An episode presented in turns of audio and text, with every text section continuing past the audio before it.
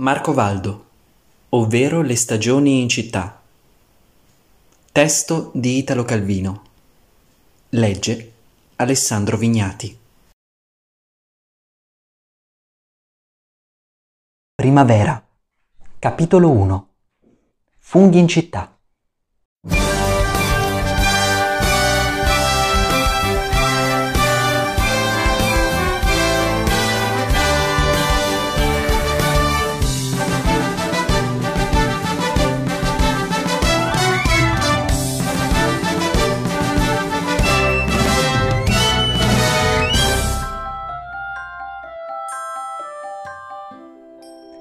Il vento, venendo in città da lontano, le porta doni inconsueti, di cui s'accorgono solo poche anime sensibili, come i raffreddati del fieno che starnutano per pollini di fiori d'altre terre.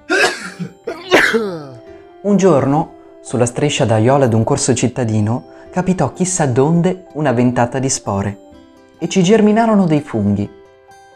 Nessuno se ne accorse, tranne il manovale Marcovaldo, che proprio lì prendeva ogni mattina il tram. Aveva, questo Marcovaldo, un occhio poco adatto alla vita di città. Cartelli, semafori, vetrine, insegne luminose, manifesti perstudiati che fossero a colpire l'attenzione mai fermavano il suo sguardo, che pareva scorrere sulle sabbie del deserto. Invece una foglia che ingiallisse sul ramo, una piuma che si impigliasse ad una tegola, non gli sfuggivano mai non c'era tafano sul dorso di un cavallo per tu giuditarlo in una tavola, buccia di fico spiaccicata sul marciapiede che Marcovaldo non notasse e non facesse oggetto di ragionamento, scoprendo i mutamenti della stagione, i desideri del suo animo e le miserie della sua esistenza. Così un mattino, aspettando il tram che lo portava alla ditta Sbav dove era uomo di fatica, notò qualcosa di insolito presso la fermata nella striscia di terra sterile e incrostata che segue l'alberatura del viale, in certi punti, al ceppo degli alberi, sembrava si gonfiassero bernoccoli che qua e là s'aprivano e lasciavano affiorare tondeggianti corpi sotterranei. Si chinò a legarsi le scarpe e guardò meglio. Erano funghi, veri funghi, che stavano spuntando proprio nel cuore della città. A Marcovaldo parve che il mondo grigio e misero che lo circondava diventasse tutto un tratto generoso di ricchezze nascoste e che dalla vita ci si potesse ancora aspettare qualcosa, oltre alla paga oraria del salario contrattuale, la contingenza, gli assegni familiari e il caro pane. Al lavoro fu distratto più del solito.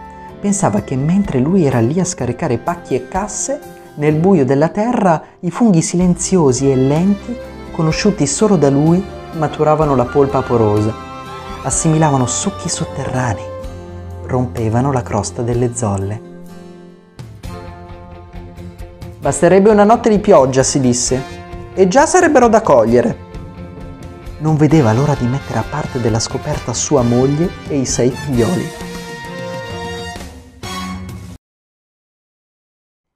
Ecco quel che vi dico, annunciò durante il magro desinare. Entro la settimana mangeremo funghi, una bella frittura, va sicuro. E ai bambini più piccoli, che non sapevano cosa i funghi fossero, spiegò con trasporto la bellezza delle loro molte specie, la delicatezza del loro sapore e come si doveva cucinarli. E trascinò così nella discussione anche sua moglie Domitilla, che s'era mostrata fino a quel momento piuttosto incredula e distratta. E dove sono questi funghi? domandarono i bambini. Dici dove crescono? A quella domanda l'entusiasmo di Marcovaldo fu frenato da un ragionamento sospettoso. Ecco che io gli spiego il posto. Loro vanno a cercarli con una delle solite bande di monelli, si sparge la voce nel quartiere e i funghi finiscono nelle casseruole altrui. Così, quella scoperta che da subito gli aveva riempito il cuore d'amore universale, ora gli metteva la smania del possesso. Lo circondava di timore geloso e diffidente. Il posto dei funghi lo so io ed io solo, disse ai figli, e guai a voi se vi lasciate sfuggire una parola.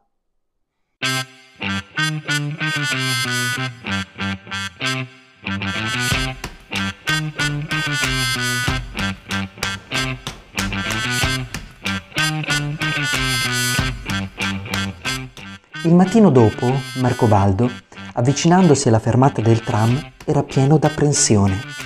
Si chinò sull'aiola e con sollievo vide che i funghi erano cresciuti, ma non molto, ancora nascosti quasi del tutto dalla terra. Era così chinato quando s'accorse d'aver qualcuno alle spalle.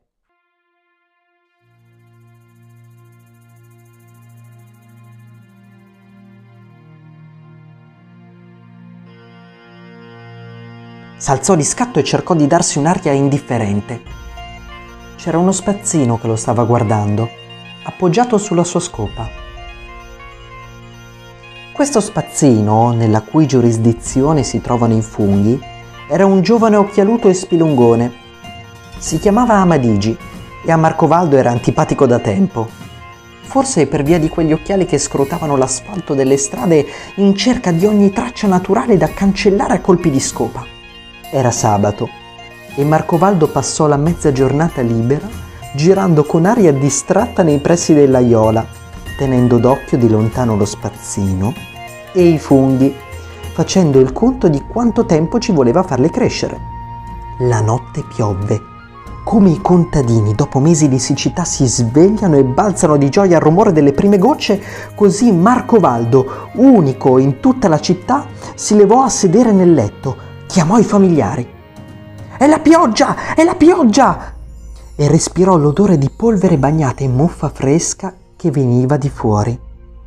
All'alba, era domenica, coi bambini e con un cesto preso in prestito, corse subito all'aiola.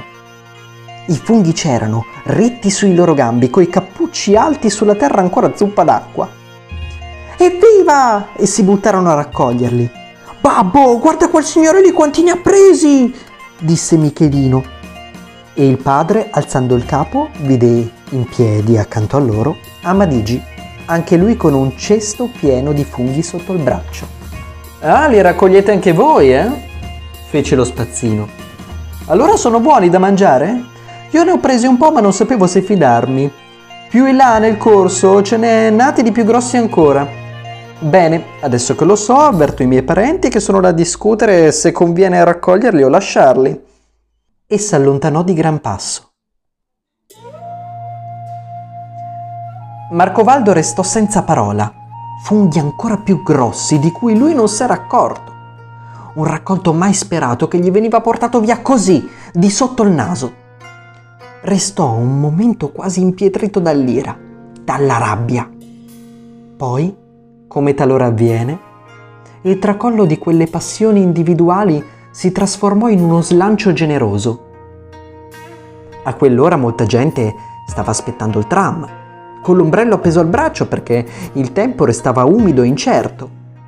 Ehi, voi altri! Volete farvi un fritto di funghi questa sera? gridò Marcovaldo alla gente assiepata alla fermata.